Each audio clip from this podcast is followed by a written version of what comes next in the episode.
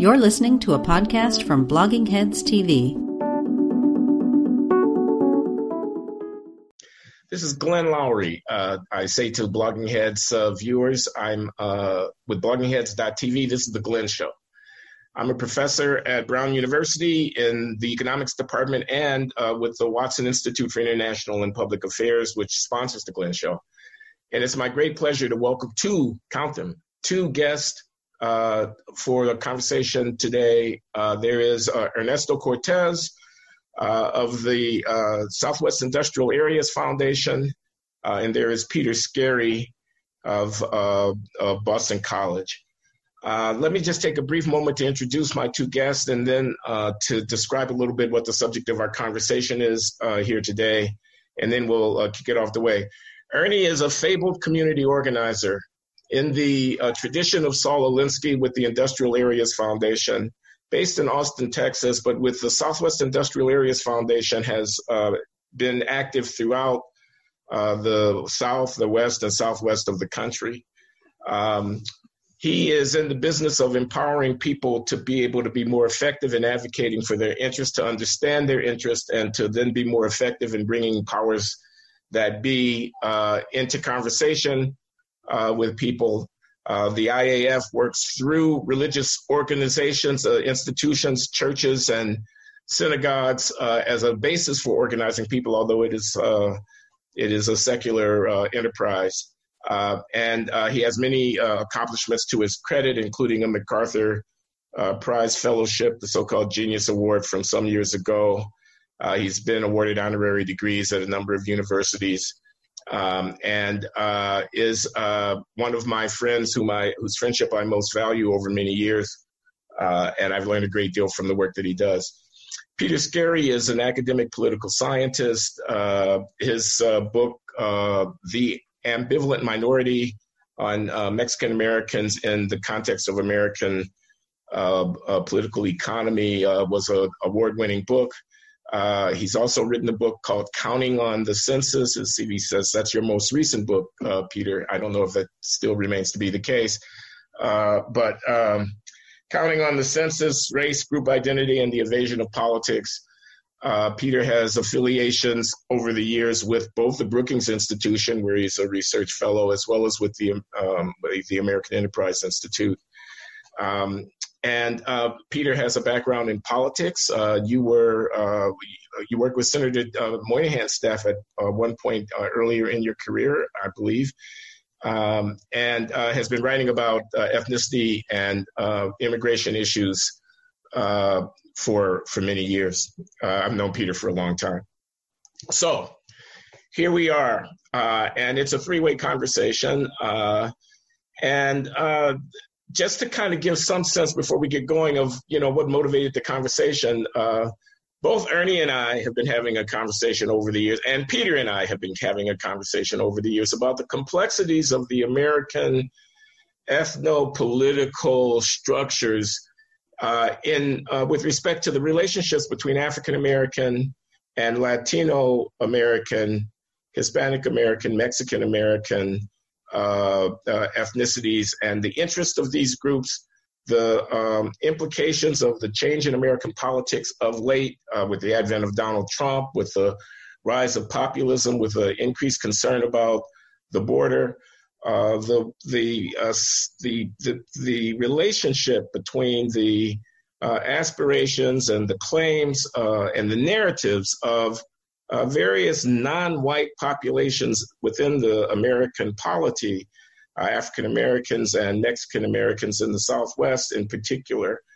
And I thought it could be very stimulating and instructive to carry on a conversation, a debate to some extent amongst people who approach these questions from different points of view. There's Ernie in Texas, who's been working there for many decades at grassroots, trying to bring communities together, communities of color included.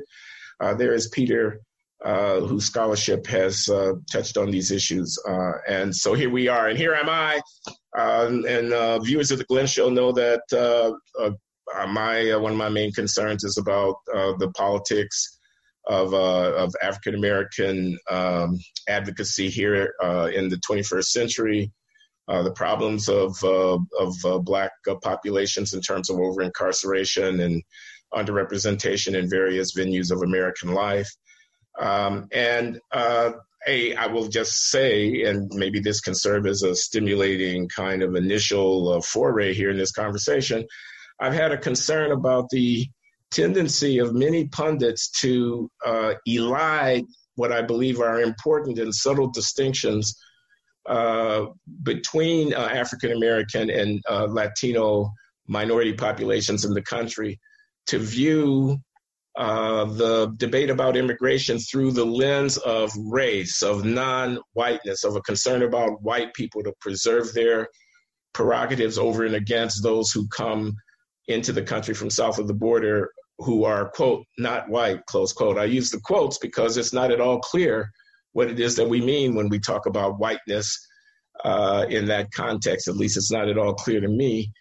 And about the potential for conflicts of interest as well as for opportunities for cooperation between these two minority groups, about the fact that the Latino population now outnumbers the African-American population, about control of the narrative in debating on questions of equality of opportunity and of social justice in the United States, about the appropriation of moral arguments entirely suited to the historical experience of African-Americans by those who may not have had those experiences, but share with African-Americans the fact that they're not white Anglos and so on.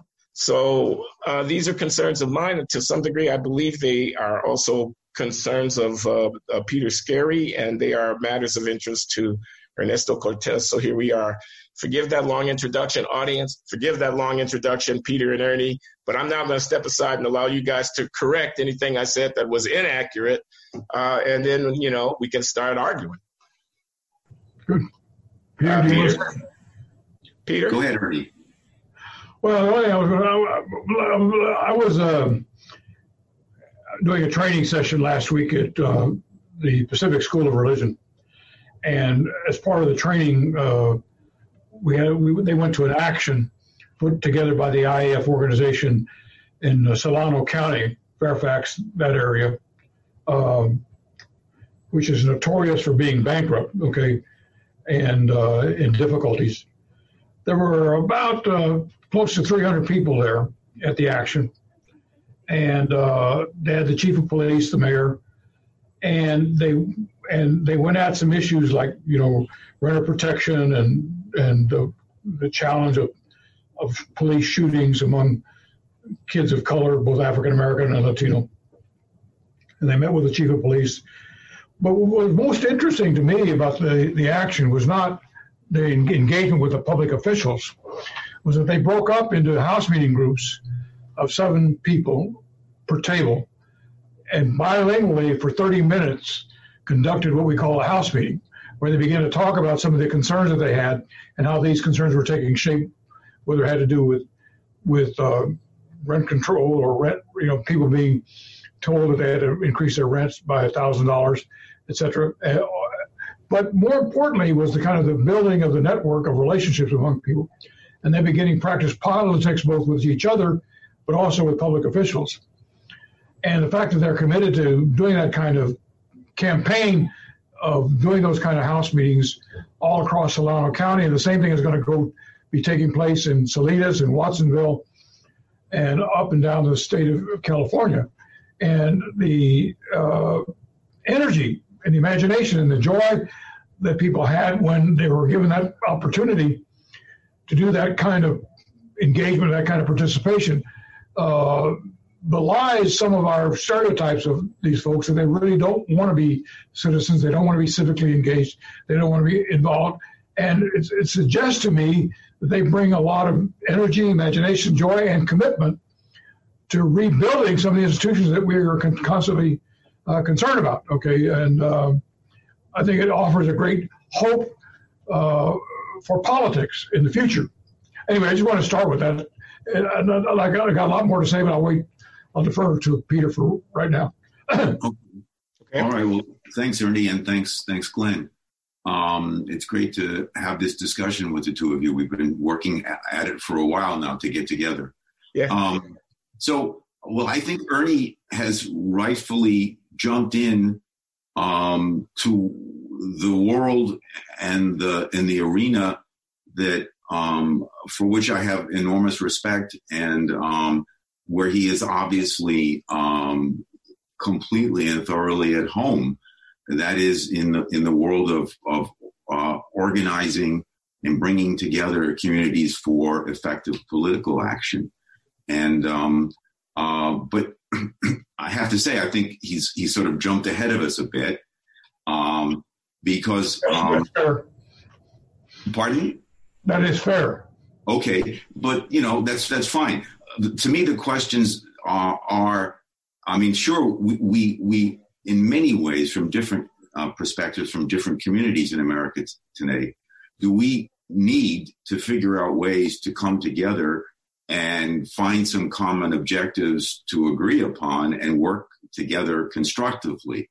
The question is, who's the we, what the objectives are, and to me, as Glenn and I have talked about, and to some extent Ernie as well, while I share the desire, the goal, the end goal of these two large groups in America, Latinos and African Americans, coming together and working on common objectives. Those aren't the only two groups in America that I'm concerned about coming together for common objectives. And I'm not suggesting that that's not true for the two of you as well. But it's not at all clear to me that that's as straightforward or even as doable as I suspect Ernie does. I don't mean to be projecting views onto him, but I think that's pretty fair. And before we even get to where Ernie begins the discussion, we have to look at some of the evidence as to how Blacks and Latinos are differently situated in America. And that's, that's obviously not an easy question, but that's, I think, what we're here to talk about. I don't disagree with you one bit on up here. The only problem I have is we never get beyond the situation, the context, the categories which separate people. Okay. And never think about the fact that, maybe we can figure out a way to get people to kind of bracket their prejudgments, their prejudices in a way, and think hard about, where they have some concerns. I mean, unfortunately or fortunately, the problem with rents is not just affecting Latinos and African Americans in Solano County. Mm. It's also affecting people in Oakland, people Jimmy, Salinas, Seaside, all across the coastal areas. Yeah, California. It's affecting people in Bakersville and in Fresno, where we're just beginning to organize. And the people who are affected are people, members of Jewish synagogues, members of Protestant churches, Anglo-Catholics, Italian Catholics. So it cuts across a lot of different groups of people. And so, yes, there are big differences in the way in which people are treated. Yes, there are big differences in the way people see their identity. But there's also some common difficulties. Okay, they all have to pay the same price for gasoline, for food, for bread. They're squeezed by the paucity of resources that some of these elementary schools have. They have to deal with the lack of training of police departments, because so much of the money that police departments were getting were for things like, machine guns and SWAT units and lots of hardware. No money for training, no money for community policing. And no money for teaching officers how to connect with people, relate to people. I remember we had a retreat when Bratton was chief of police of Los Angeles, and we went through, we had the police captains, the heads of the different branches of the LAPD, sit down with us and do house meetings. And one of the sergeants said to us, none of our rookies could do this. They don't have the maturity to be able to do this kind of engagement. Okay, they need a lot more training and development before and mentoring before they could do this. They're not. That's not how they. That's not their orientation. And I'm not trying to suggest in any way, shape, or form that these are bad people. I'm just saying that they're rookies. They're young. They're new. They're not. Sure. They don't know how to engage people. Sure. Look, Ernie. I think we can all agree that the struggles of disadvantaged and marginalized people transcend ethnic identity and racial boundaries. I mean, we could put white people in there too. There are plenty of white people who are on the short end of how public policy plays out at the local, state, and national level. We could talk about healthcare, we could talk about policing, or we could talk about jobs, or whatever. So I think we can all agree about that. I think the question, though, and perhaps in a perfect world, a world where identity politics played no role whatsoever, the only issues in front of us as people who are more or less progressive in our orientation would be how to organize and bring to bear on the powers that be, the concerns and the needs of people who are at the margins of society. But in fact, we don't live in that world where there is no identity politics. We live in a world where Chuy Garcia runs against Rahm Emanuel for the Democratic nomination of mayor a few years ago in Chicago, and blacks have to decide whom they're going to support in that election, and they have to decide what the nature of their relationships with their Latino fellows is going to be, and whether or not they actually are on the same page and have the same interests. Or we have to deal with the fact that in low-skilled labor markets where there are people of various ethnic backgrounds coming into this common economic situation, there will be factors at play that might work to the disadvantage of one group or the advantage of the other in that context. There will be competition over resources at the local level. It'd be better if you could make the pie bigger for everybody, but the fact of the matter is the pie is what the pie is, and there's going to be competition about that. So it doesn't do us any good to pretend that that's not so. Yeah. And priority and whatnot, and also over the narrative, But anyway, let me stop. I think I've said enough to. Can I add one log onto the fire, and you can respond? Because I think as a friendly amendment to what Glenn just said, and kind of picking up on what you were saying, if we're going to talk about bringing a community together or organizing a community, particularly when it comes to Latinos, and certainly today in this era, but I think this has been true for several decades, we have to define what the community is and who's part of it. And if we're talking about people who are migrants, who have come here, many of them, very recently, or who have come here under conditions or under legal situations that are not considered legitimate by large numbers of members of the community who are already here, well, then we have to talk about what the community consists of. And then we can begin to talk about how it comes together. Okay, I missed the last part. I missed the last part of what you said. Well,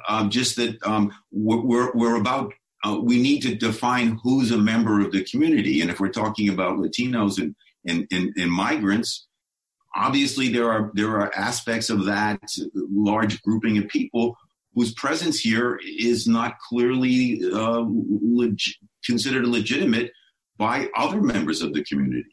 And I'm talking specifically now about people who arrive here, in undocumented status, or people who are trying to get across the border now.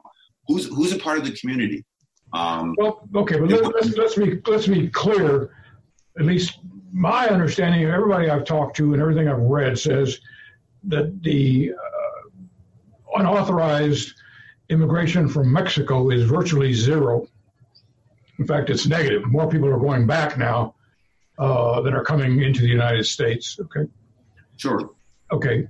So that's number one. So we got to acknowledge that that's the reality, a fact on the ground. Well, that's Mexico. That's you're not taking the position that there is no unauthorized entry into the country. In fact, what we're finding is, at least I'm finding, is that there's much more people coming in.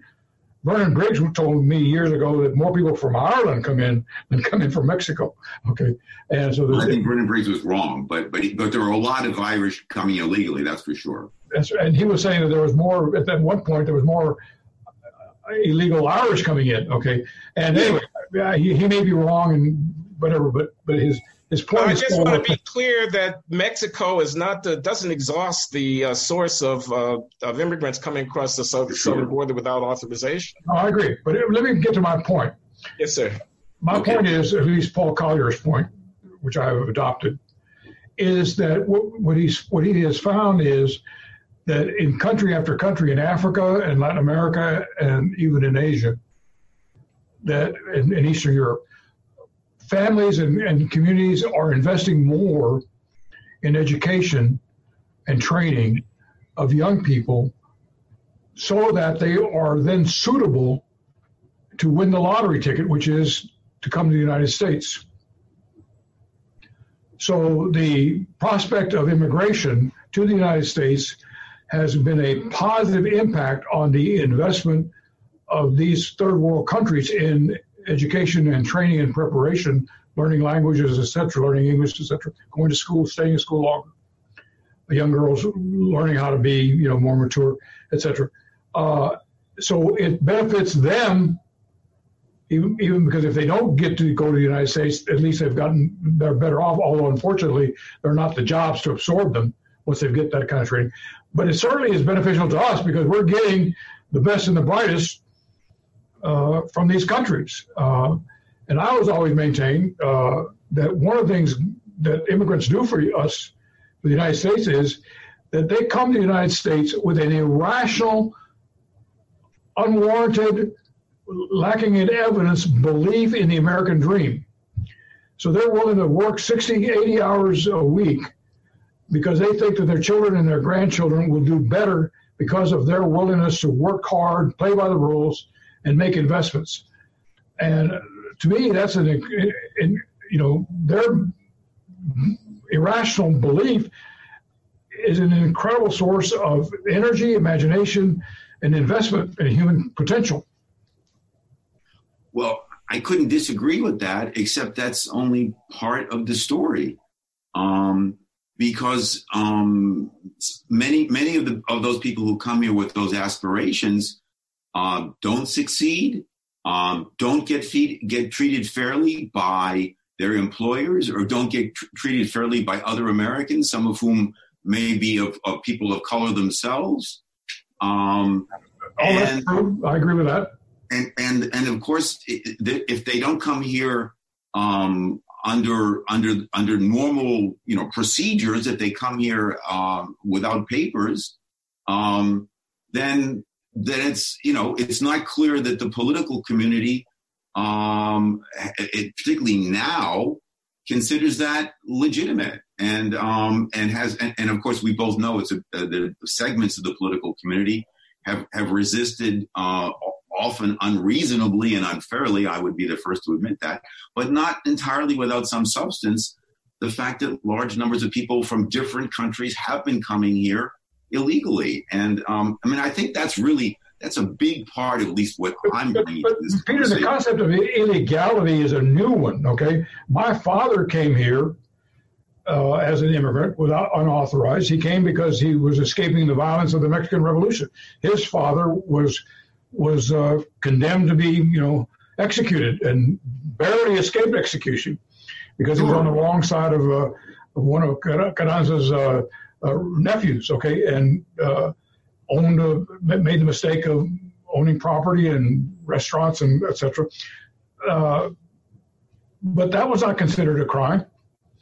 Well, by anybody at that time, okay? And it was not considered a crime, you know, in the 60s. We criminalized coming to the United States without papers. We've made it a crime for, frankly, for partisan political reasons, to kind of demagogue people that this is, these people are a threat. And so as a result, I mean, and so many of the people who are here unauthorized are here because they don't feel like they can go back to the country of origin, because to go back and come back again is to risk committing a felony. Well, I in broad terms, I don't disagree with the details of that history, but the fact is, as a political fact, we do have a very clear set of legal conditions now under which people arrive here legally or not.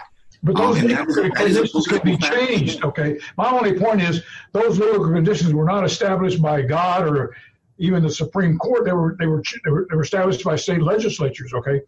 And they can be changed, okay? And, you know, as we begin to become more clear, I think, of our own interest, we're going to recognize that. I'm told, you know this better than I do, that by the year 2030, 10 years from now, there will be more people over 65 than there will be under 15. Yeah, I know where you're going, but you know that's one factor in a complicated conversation. And I've heard that argument made for the last several decades. It's not clear it's dispositive. And in fact, I've heard many demographers argue that it's really not dispositive, because guess what? Immigrants get old too, and there just aren't enough of them to overwhelm that demographic wave that you're talking about. Immigrants do get old too. That's not the point. The point is that who are forming families, who are having children, who tend to have children, okay? And as people get older, okay, they don't have children, but also as women get wealthier, they have fewer children, or sometimes no children. And they're not going to have children. They're going to be disinclined to have children if there's nobody to care for them. Particularly if they're in careers which have, you know, which are demanding, they're going to want childcare, which is unaffordable in many places. Okay. Well, sure, but I mean, you know. So we have people at the beginning of life and at the end of life who need care.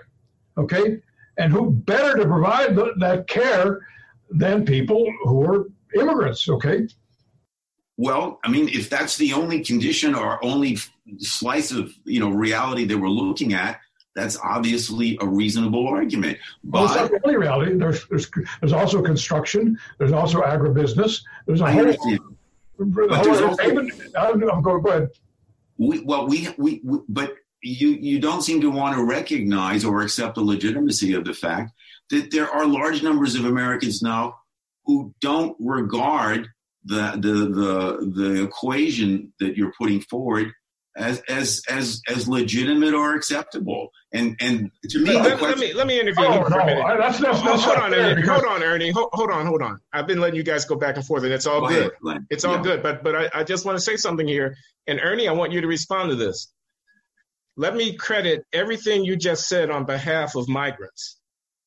That let me stipulate that there are perfectly rational reasons why the society would be benefited, incumbent members of the society would be made better off, fiscal constraints would be relaxed, and so on, if productive people come into the United States from elsewhere. Let me stipulate that. My question is, why shouldn't the incumbent population get to decide who those people are, as opposed to simply having people from wherever decide that they want to come to the United States for a better life and then violate our laws in doing so? It seems to me that that's a bedrock a notion. I'm not arguing against it. It's our call. Well, it's our call. This is our call. When I say our, who am I talking about? I'm talking about the American polity. This is not a humanitarian's call sitting in a suite of offices somewhere. This is not the World Court or the United Nations call. This is the American people's call, and the American people are a specific, concrete thing, including African Americans. I don't disagree, and all I'm trying to say to you is, and Peter, what I'm trying to say is, The reason why I'm making the argument so strongly is because I know that it is a political decision. I'm not going to be able to make a unilateral decision on immigration policy. I'm going to have to persuade people why it is in their interest to have a different attitude toward migrants. Okay, so for example, all the studies I've seen, whether by Lawrence Katz or the fellow you blurbed, Borjas, say that the people who are most adversely affected by low-wage immigrants are people who do not have a high school diploma. Okay? So how many immigrants unauthorized are there in the United States, adults? Peter, tell me. Something on the order of 7 to 8 million. Okay, something like that. I've heard all kinds of numbers, and I've also heard that they've been made up. But anyway. Yeah, the Borjas says 11 million, but he says we don't really know. We really don't know. Illegals. Yeah. Oh, you said Mexican? No. He said, I was factoring in the age factor. Okay. He was asking about I'm saying unauthorized. Okay. Unauthorized. Fair enough. Unauthorized. Yeah. Now, what if you charge 5 million of those? $1,000, said to them, you pay $1,000 fine, and then you're legal. And if you don't have a felony, okay, and then take that money that comes from that fine and put it in education of people who drop out, whether they be African American, Latino, or people of a Caucasian background. Yeah, I'm not sure I get the drift. Well, my point is, we can. All the studies I read say that the people who benefit most from immigrating are the immigrants themselves. Okay. Yes. Their income goes up 2, 3, sometimes 5 times. Okay. Right. So why don't we say, okay, come here. We're going to charge you for coming here because you're going to benefit, and we use the money that we collect from you to invest in people who are adversely affected by your coming here. That's one immigration policy of a many that one could conceive of. I'm sorry? I said I can sell entry into the United States in a lot of different ways. And one of them is in the way that you propose, but it's not the only one that I could think of. No, yeah. And I'm willing to entertain others, okay? My only point is, if we collectively, you, Peter, and I, decide that it is good for us to have all this potential talent and energy and imagination, creativity, commitment of people coming to the United States who could kind of restore some of our joy in, evidently there are some commentators who think that we're kind of in a crisis point in terms of energy and imagination and commitment to our own institutions, and that's dangerous. It's a crisis. Well, one way to revitalize those institutions is bringing in new people. All organizing. I just want to understand this. You think that a sustained flow of people across the southern border into the country. Or the northern borders, too. Okay. But without authorizations, the thing that we're talking about is a way to revitalize American institutions? Selectively, of course. I just said we have the right to control our borders. Okay. Okay. And I'm not opposed to. I don't want, I don't want people who are going to come here or are coming here to be predators. I'm not looking for that. And I think there are ways of being selective, which are humane and not brutal. And there are ways of, within that context, to also be welcoming to people and not make the mistakes that I think Japan has made, and the mistakes that Italy has made, and the mistakes that other countries have made, and are now, rethinking their immigration policy. I'm told that Canada's been rethinking its immigration policy because of that reason, very reason. Okay, all I'm saying is I think that there are benefits for us, for significant numbers of people to be allowed to come to the United States under certain conditions. Well, No argument from me on that. I'm not a, I'm not a zero immigration guy. I'm not a restrictionist. To me, it's a question of how we let people in, who we let them in, and also what kind of claims they make once they're here. And I guess that's where I'd like to move next, but I don't want to preempt things. Glenn, maybe you want to. No, well, I do want to move on from the bare question of, too much, too little, should we have immigration, to a consideration of what happens with respect to African Americans in the political environment that we live in. I'm just. Let me just make one point. Okay. Yeah. If I understand the arguments of people like James Q. Wilson in his book on bureaucracy, and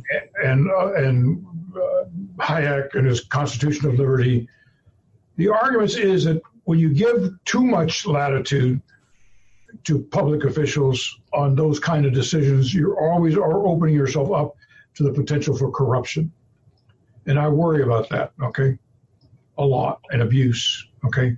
So that, as much as possible, we need to be as open as possible to people who want to come here to work and to invest in their families and their communities. Okay.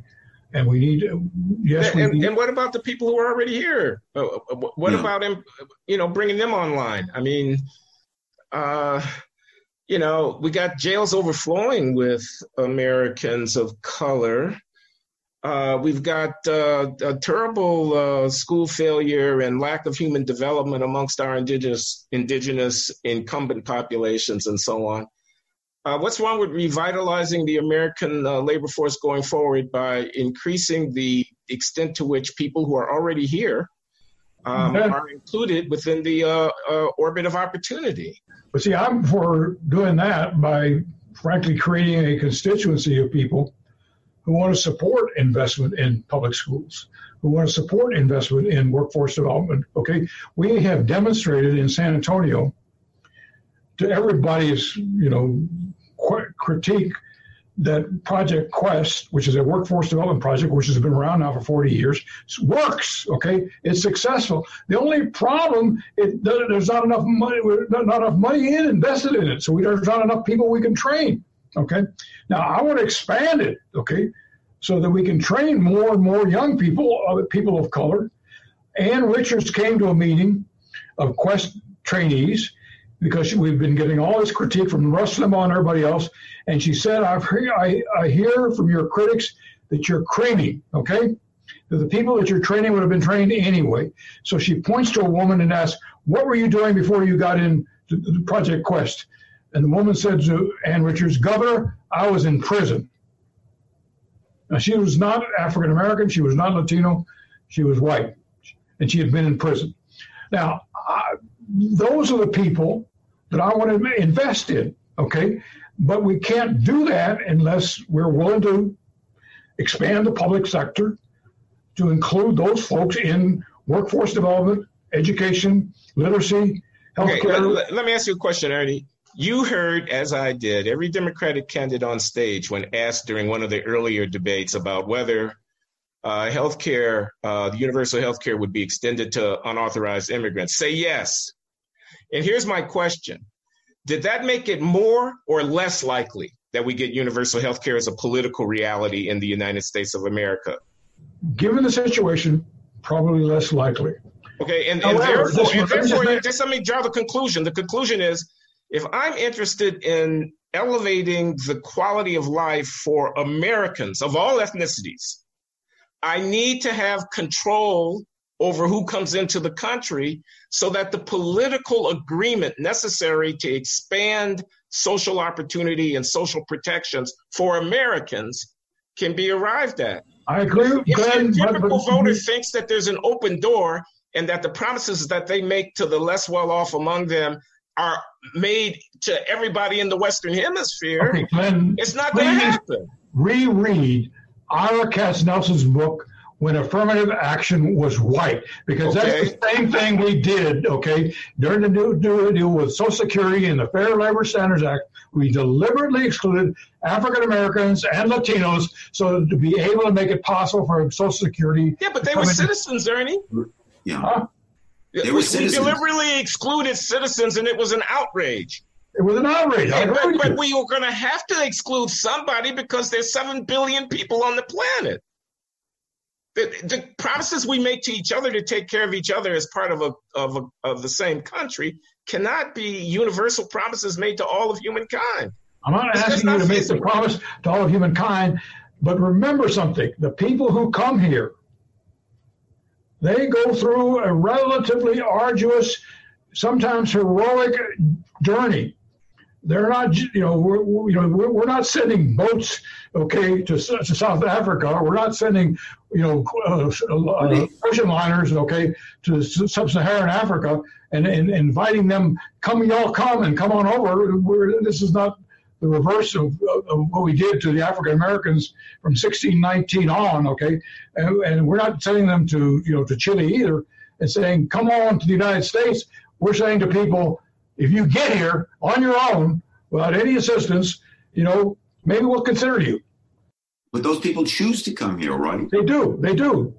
Well, if they choose, and they go through a pretty arduous. My only point is, we're not saying everybody. We're not offering everybody in Vietnam an opportunity to come here. Most people who choose to come here, they go through a very, very arduous journey. My cab driver, who I use a lot in L.A., is Armenian, He went to Spain and learned Spanish, and then he came to the United States, And now he's got his own cab company, He came here as an undocumented person. His wife is a nurse. His kids go to USC. They've graduated from USC. My God, I don't want, why don't I want him? He's Armenian. Yeah, I want more people like him, actually, Ernie. Yeah, I get that. I said, you have my attention with your Armenian example. Of course, I want more people like him to be a part of the And he barely speaks English. Yeah, Ernie, but you've kind of switched your focus in I think a very telling way. You started off talking about immigrants in the classic terms that I don't dispute. That they come here and they have something to give and to offer, and we need it.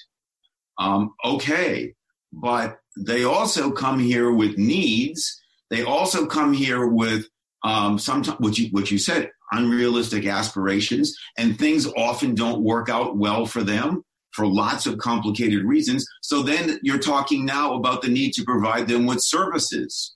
But there's a complicated trade-off there, so it isn't so obvious. No matter how dismal the situation is for them, most of them would say they're better off here.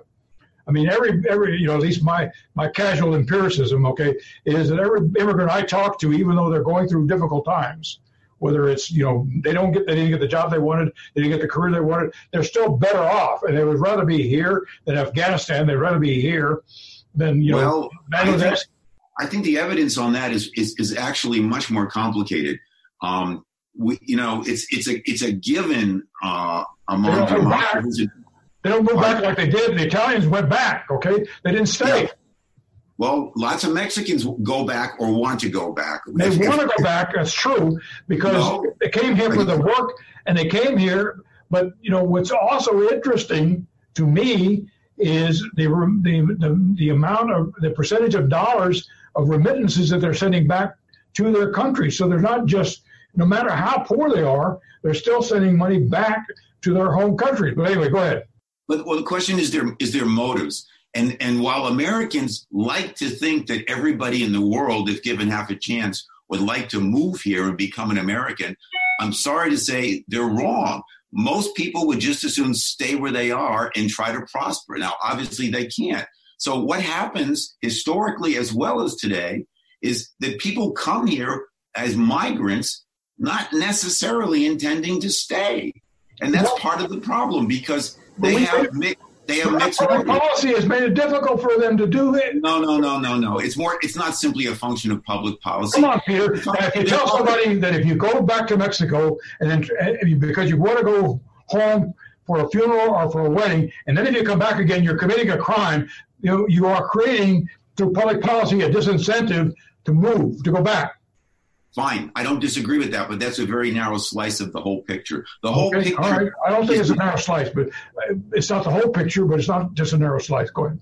Okay. It's narrower than I want to look at. So what I'm trying to say is that migrants have very complicated mixed motives, and they don't simply want to come and stay here. That's been true. Let me ask Peter a question, Ernie. Everybody has complicated mixed motives. I have complicated. Well, Ernie, hold on. But if you have complicated motives and you can't decide you want to stay, then that creates all sorts of problems for yourself and the new community in which you find yourselves. I want to ask Peter a question. Go ahead. So your book from the 90s is called The Ambivalent Minority, Mexican-Americans. Yes. What did you mean? Because I think it's relevant to the conversation that we're having right now. Yeah. Well, I didn't mean that somehow Mexican origin people in the United States, Mexican immigrants, Mexican Americans, I didn't mean that they were somehow psychologically deficient, that they didn't know who they were. It didn't have any of those kind of psychological meanings or connotations that I'm afraid that it was taken to mean.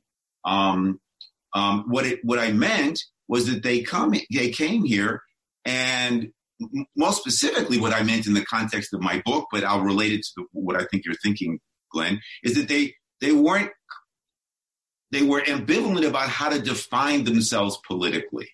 Yeah. Were they going to define themselves as a traditional, typical immigrant group with the politics and the claims on society that entails, or were they going to make claims more like those of African Americans, that we're a group that's been brought here, not entirely because we wanted to be here. Obviously, blacks didn't come here at all because they wanted to be here, at least from African slave history.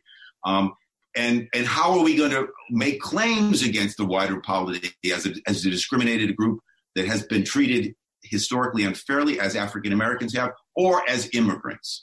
So that was the choice. But I think part of it, maybe in the context of what I was just saying with Ernie, some of it also could be construed to talk about, well, we're here, but do we plan to stay here?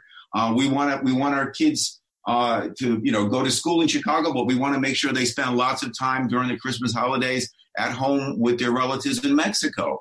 And so we bring them home, a few weeks early before the Christmas holidays begin, and we come back a few weeks late. And that kind of ambivalence also figures in too. And before Ernie says anything, I know that kind of movement back and forth right now and for several years hasn't been possible because of the strict border enforcement. I'm aware of that. But I'm talking about a larger historical, sociological... But look, Peter, part of the difficulty I'm having with this is, first of all, I'm not sure what the... I'm kind of lost what your point you're making with me is, number one. Number two, because of the mixed motives, I'm not sure what the implications of that are. Number two is, as you know... So many Mexicanos in San Antonio and South Texas and elsewhere. My mother was born in Corpus Christi. My wife was born in Brownsville. Okay, so most of my mother's family, which is large, when we buried my mother at the age of 94, I mean she had 12 brothers and sisters. Okay, and all of those people grew up in San Antonio. Now the only difference was my Aunt Beatriz, because she married a Mexican citizen, and so she lived in Mexico City up until recently. Okay, so my cousins Ramon, Carlos, Emilia Cristina, they would come every summer to San Antonio, but they lived in Mexico all their lives. Okay, and they were Mexican citizens. Okay, sure. And now they have dual citizenship. Okay, so it's complicated because it's not people who, I mean, there have been Mexicans here before the migrations took place. Okay, now some of them were were Native American who became Mexicans because the church was told that if you make them Mexican, teach them Spanish and make them Catholic, we won't kill them. Okay, and you know there was a deal made. Okay, but so a lot of Native Americans became Mexicans. Okay, but you know, I guess my point is, for a lot of Mexicans, they've been here for a long time. The Tejanos have been here a long time. What's a lot? I mean, a lot. I mean, the huge preponderance of Mexicans in the United States have come here in the last 50 years. I mean, I don't think there's any denying that. That's just I'm not arguing that. But I'm saying is there were, I mean, the first alcalde of San Antonio was a guy named Seguin, okay, who was Mexican, Tejano, okay? Sure. And, you know, and notwithstanding Henry Cisneros' achievement, Seguin, you know, preceded him as alcalde of San Antonio. So it's much more. Okay, let me channel. If I could just respond quickly, Glenn. Sure, of course. Ernie, the question is then, it's a complicated history, okay? What do we make of that history in terms of making political claims on the present and future generations? That's what I think the question is. And I don't disagree with that question, but I just don't want to make it so clear that, you know, we, whoever we are, have the right to say to them, you know, you're not, you don't have the right to make, you're not part of the decision-making process when part of them have been here long before we even existed. Anyway. Okay, my intention is not to deny anyone's claims. It's to try to weigh things in a politically prudent way in an environment where we've got to make some difficult choices. And politics is always going to be messy and not clear-cut and ambivalent, and we're always going to make decisions which end up costing people in ways which are unfair. Now, okay, Ernie, let me just ask you directly, okay, because I want to get back to talking about race and talking about African Americans. Yeah. So let's take the long view. Let's take the 100-year view. Okay, so we're sitting here in the year 2120. Mm. What's the future of Mexican Americans, or if you will, Hispanic Americans, in terms of assimilation into the larger American political corpus? Are they, you, more like the Negroes, the blacks, an indigestible minority, separate, very low intermarriage rates, very little assimilation? Or do they become white, like the Italian immigrants and the Jewish immigrants from South and Eastern Europe did, if we go back 100 years?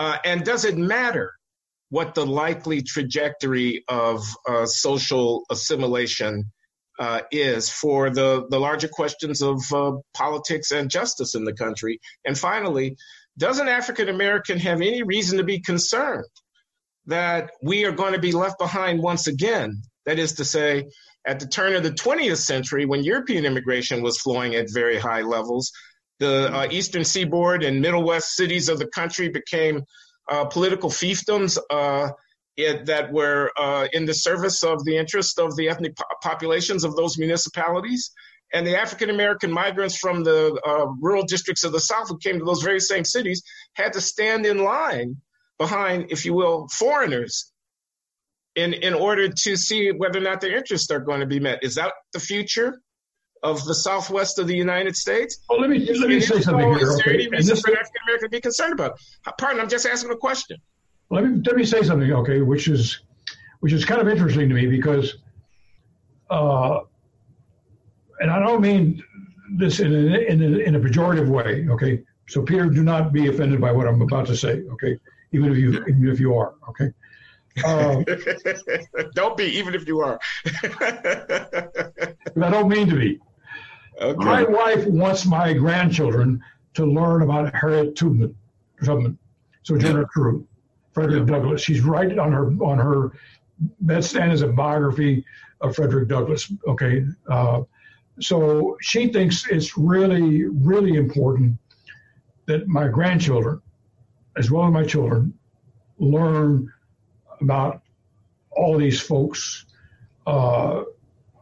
she was delighted when I was invited by my alma mater, A&M, to be on a speakers forum with Julian Bond. Okay, and we both talked about, you know, the similarities and the distinctions between African Americans and Latinos. Okay, so she would resonate strongly with the passage that you read at the beginning of this conversation, because she thinks that we have a great deal to learn from the struggles of the African American community.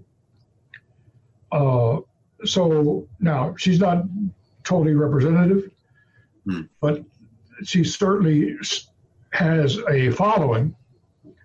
She's a librarian. She is now in Philadelphia at an American Library Association conference, advocating for bilingual children's literature.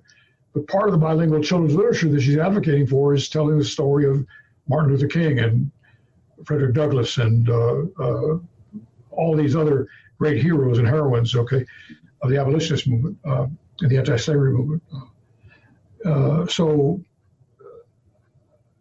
there has been a lot of effort on the part of some political leaders to form common cause or coalitions between African Americans and Latinos, where you see people like Raul Grijalva, who works with John Lewis on a whole lot of other issues. So, are there tensions? Is there rivalry? Do they bump up against each other? Absolutely. I started the conversation earlier. You know, I used to work a lot with the Hotel and Restaurant Workers Union people, and there's some tensions among people who do that kind of hard work. Roofers. One of our organizers was a roofer. And so, yeah, there's all kinds of tensions in the workplace, but there are tensions in families. Okay, there's tensions between Latinos who are undocumented and Latinos who've got papers. Okay, so there's always going to be conflicts and tensions. We have a wonderful antidote for that. It's called politics. And I would just argue that that's what we really need to do, is to figure out how to teach people how to do politics.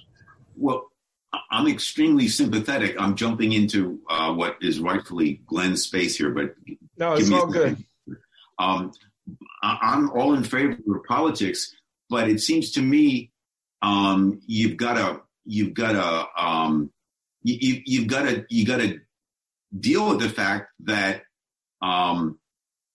It's also politics that the ways in which African Americans and Latino leaders are coming together to make common claims or trying to do that in recent decades, I think has contributed to the kind of populist outrage that is produced and put into the White House of Donald Trump, so I mean, what adds up politically for you adds up differently politically for others, and I'm not sure you're acknowledging that. And I don't think you're really. I mean, really, the question on the table is Glenn's, which I don't think you really got to, which is, you know, spin this out 100 years, and how is the politics that you managed to put together now? In a very positive way, I'm not taking potshots at it, of trying to bring together a multiracial coalition of blacks and Latinos. Well, suppose it works out just as Glenn said it might work out. And, African Americans wind up getting left out once again. Well, okay. Look, in Los Angeles, where I spent a lot of time. Sure. And I still do spend a lot of time in Los Angeles. Yeah. We're trying to figure out, there's at least 5 or 6 groups of people that we have to think about, okay? And I'm just being really cavalier when I say that, because there's more than that. I mean, I'm trying to bring another, right now the lead organizer of 1LA is Chinese American. Okay. His father grew up in mainland China. He speaks 3 languages, Chinese, Mandarin Chinese, Spanish, and English, okay? He went to Yale Law School, okay? and he went to Yale Law School to learn how to organize, Yep. Be a better organizer, right? And he's a top flight guy. I'm trying to bring another Chinese-speaking organizer to LA, If I had the money, you know, right now we also have a woman who is Hindu organizing in LA. I need, you know, at least 3 or 4 more others, who are African-American, at least 2 others who are African-American. And so we're trying to figure out how do you create not just a coalition of African-Americans and Latinos, but Jewish congregations, you know, Armenian congregations, Chinese congregations, Korean congregations. I mean, you know, it's daunting. So I don't think you can just form coalitions of African-Americans and Latinos. You have to form coalitions which are much broader than that. And the way in which, but you always have to be mindful of race, not as a genetic or sociological factor, but as a political or psychological factor. Can you say a little bit more about that? What's the racial angle for the Chinese? How does that relate to the racial angle for the Mexicans, and how does that relate to the racial angle for the blacks? Oh no, I'm just talking about the racial angle for African Americans. Okay. I'm sorry, not to put words in your mouth. We always have to be mindful of the special historical circumstance and the sensitivities of African Americans. That is correct. Try to forge multiracial coalitions on behalf of progressive policy. That's correct. You can never, ever, ever, ever, ever, ever forget Lincoln's second inaugural. It may have to be so that we have to shed a drop of blood for every whip of the lash. For every drop of blood drawn by the lash, another shed by the sword. Sword, yes, exactly. And my friend Ron White's book on the second inaugural, Lincoln's Greatest Speech, is required reading for all of our organizers. Can you just finish that out? How is Lincoln's second inaugural related to what we're talking about right now? Well, because Lincoln says basically that the sin of slavery is not a Southern problem, it's an American problem. It's a burden of guilt that has to be, if you will, paid for. We're, as Dr. King would say, we're overdrawn at the bank, insufficient funds. And there has to be, that is something which we will never, ever, ever, ever relieve of that burden. It's something which we're going to have to, at least for another 100 years, if not more. We can never forget that. I remember one of the greatest theologians I like, my friend Stanley Hauerwas, said, you can't just say what Bob Doles said, which is, what is a little slavery between friends, It's something which we could never, ever forget, just as we cannot forget the Holocaust. There's things which we are burdened with, we're obligated to deal with, and that's, slavery is one of those. If I can respond to that, I couldn't agree more, and I'd like to make it clear. I come from a background of blue collar, white ethnic, where I wasn't raised to think that way. I would reject the notion that I was raised to be a racist, but I sure as heck wasn't raised to acknowledge those kinds of fundamental claims that African Americans have on the rest of all Americans, And I certainly believe that very firmly. But that very position causes me to be very skeptical and very critical when I see other groups, and this is where I specifically have Latinos in mind, making claims that look an awful like the claims that African Americans have made and are continuing to and need to make on the American polity, that Latinos describe their situation and make their claims in ways that echo, if not exactly mimic, the claims that African Americans have made. And I think that's unfair to African Americans. And I also think it's one reason why we have the kind of populist outrage we have in America today. Because I think at some point, at some level, large numbers of Americans, decent Americans as well as non-decent Americans, and then there's plenty of the latter, I acknowledge that for sure, have come to the conclusion that the claims that are being made by immigrants, by Latinos, are ones that are overwhelming us, that we can't acknowledge, that we can't meet, because we barely made them vis-a-vis African Americans, however begrudgingly. But Peter, come on, though. That is to say that, hold on just a minute, Ernie.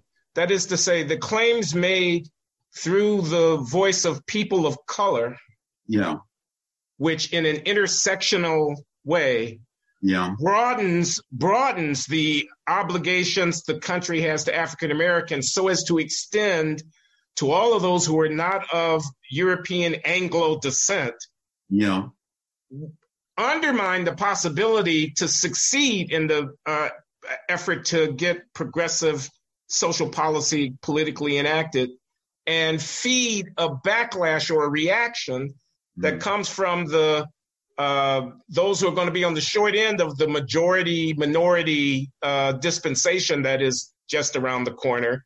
And so we should be, if we want to succeed in progressive advocacy, slow to make those people of color claims.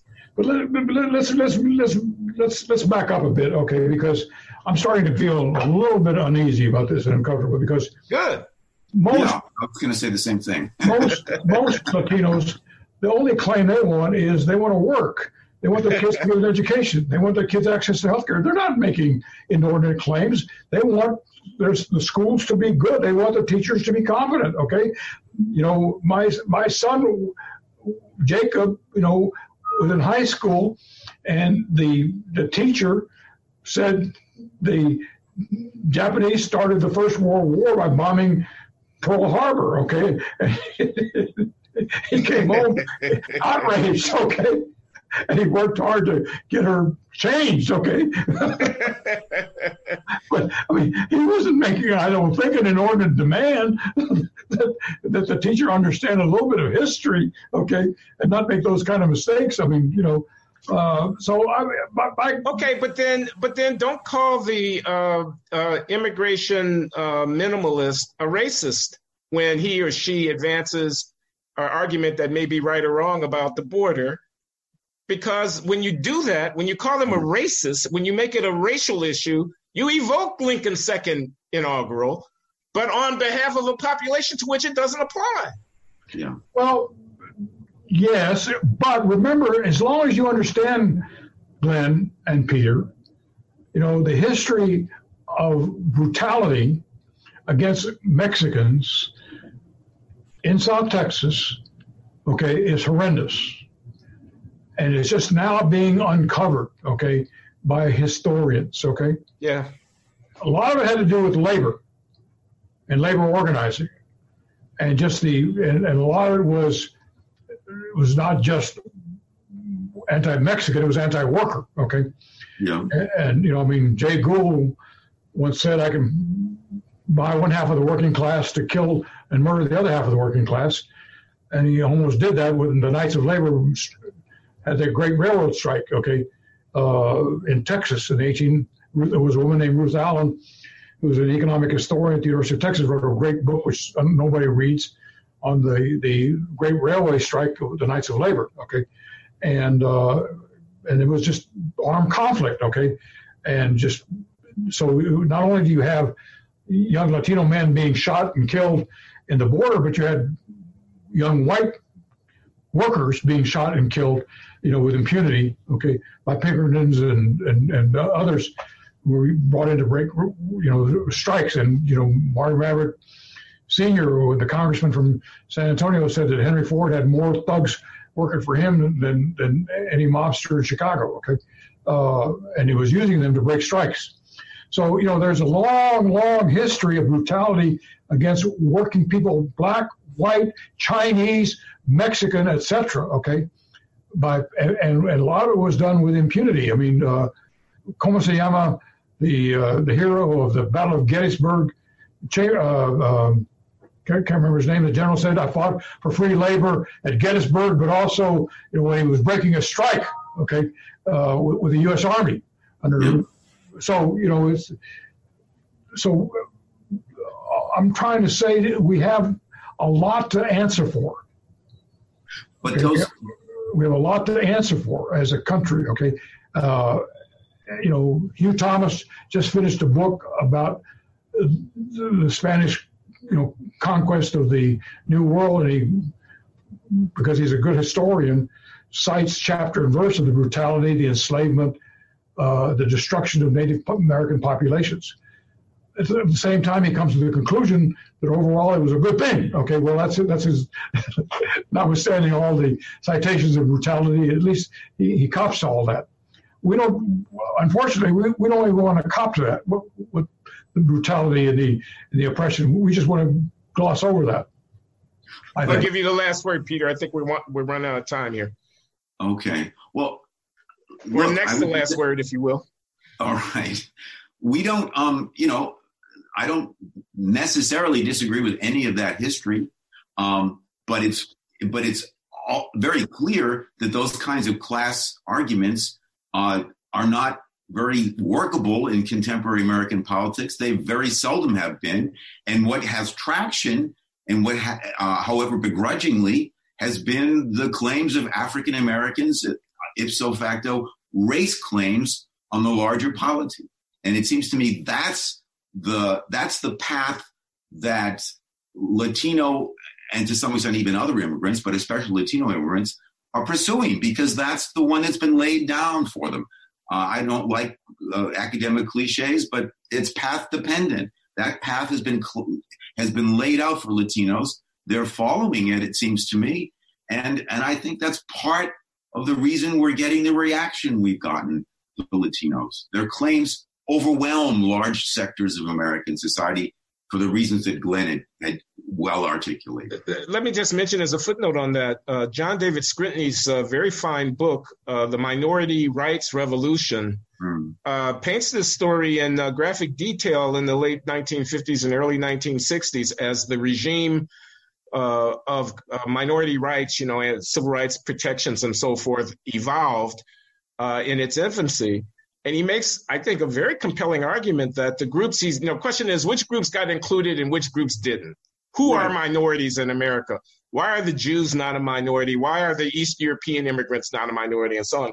And he says, to the extent that you could make an analogy between your group's situation and the situation of the blacks, you're in. Okay? Yeah. The Native Americans are in. The Mexican Americans are in.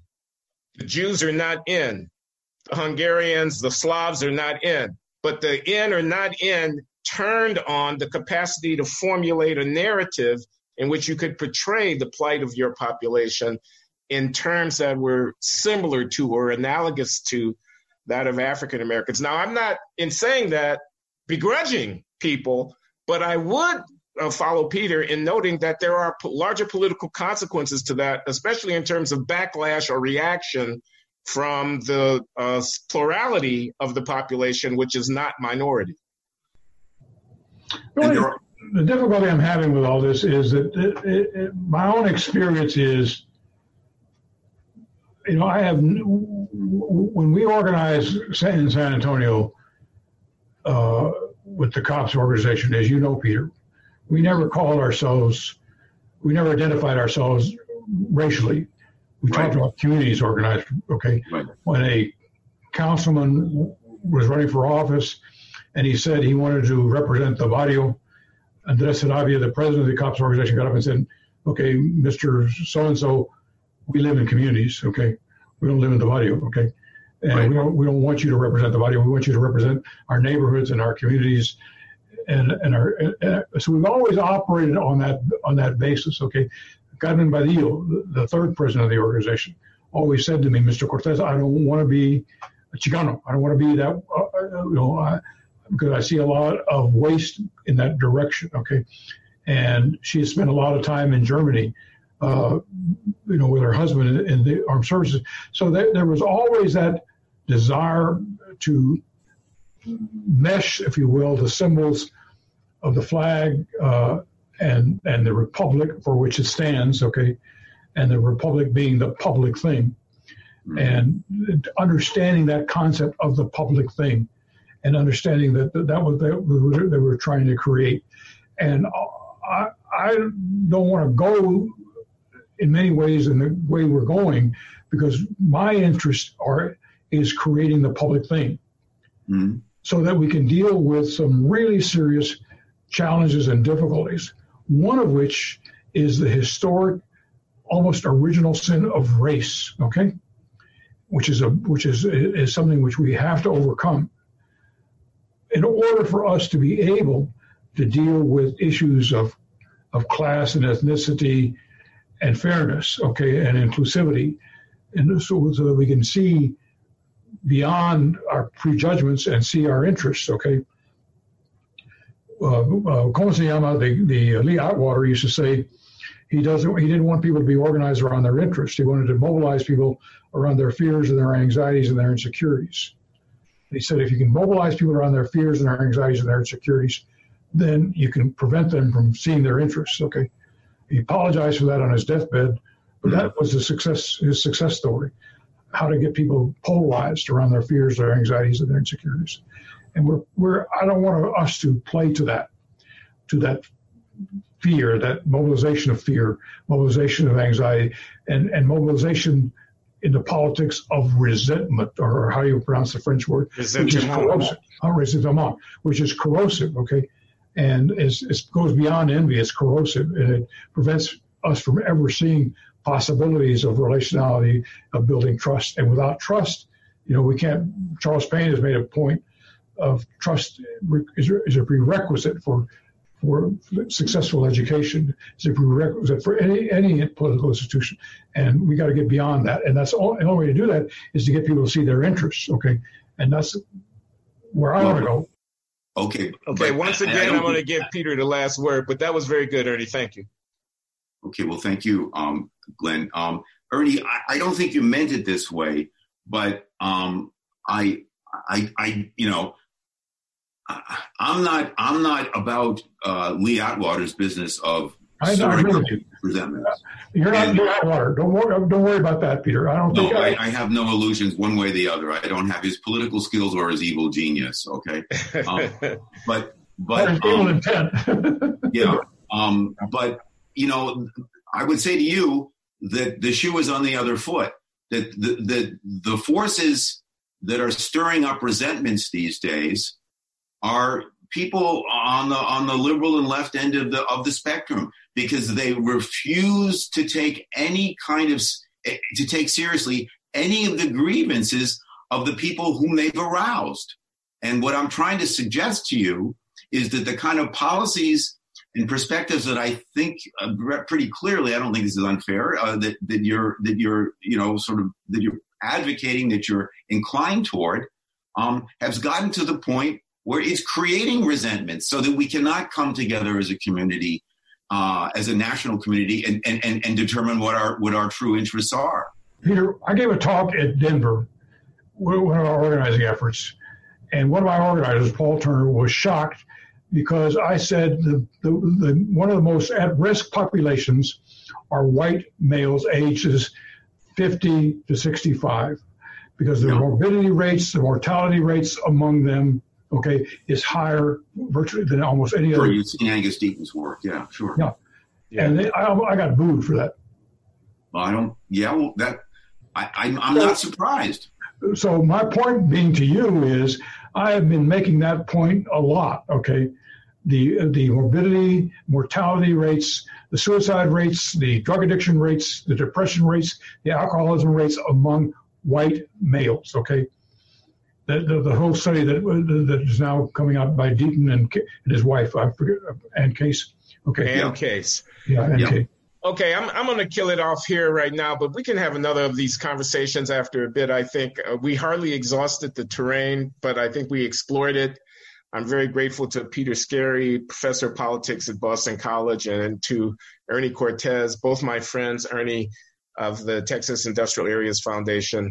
Thanks for coming on the Glenn Show, guys. I don't think we answered all the questions, but we certainly put some on the table. Okay, thank you very much. Thanks to both of you. Same here.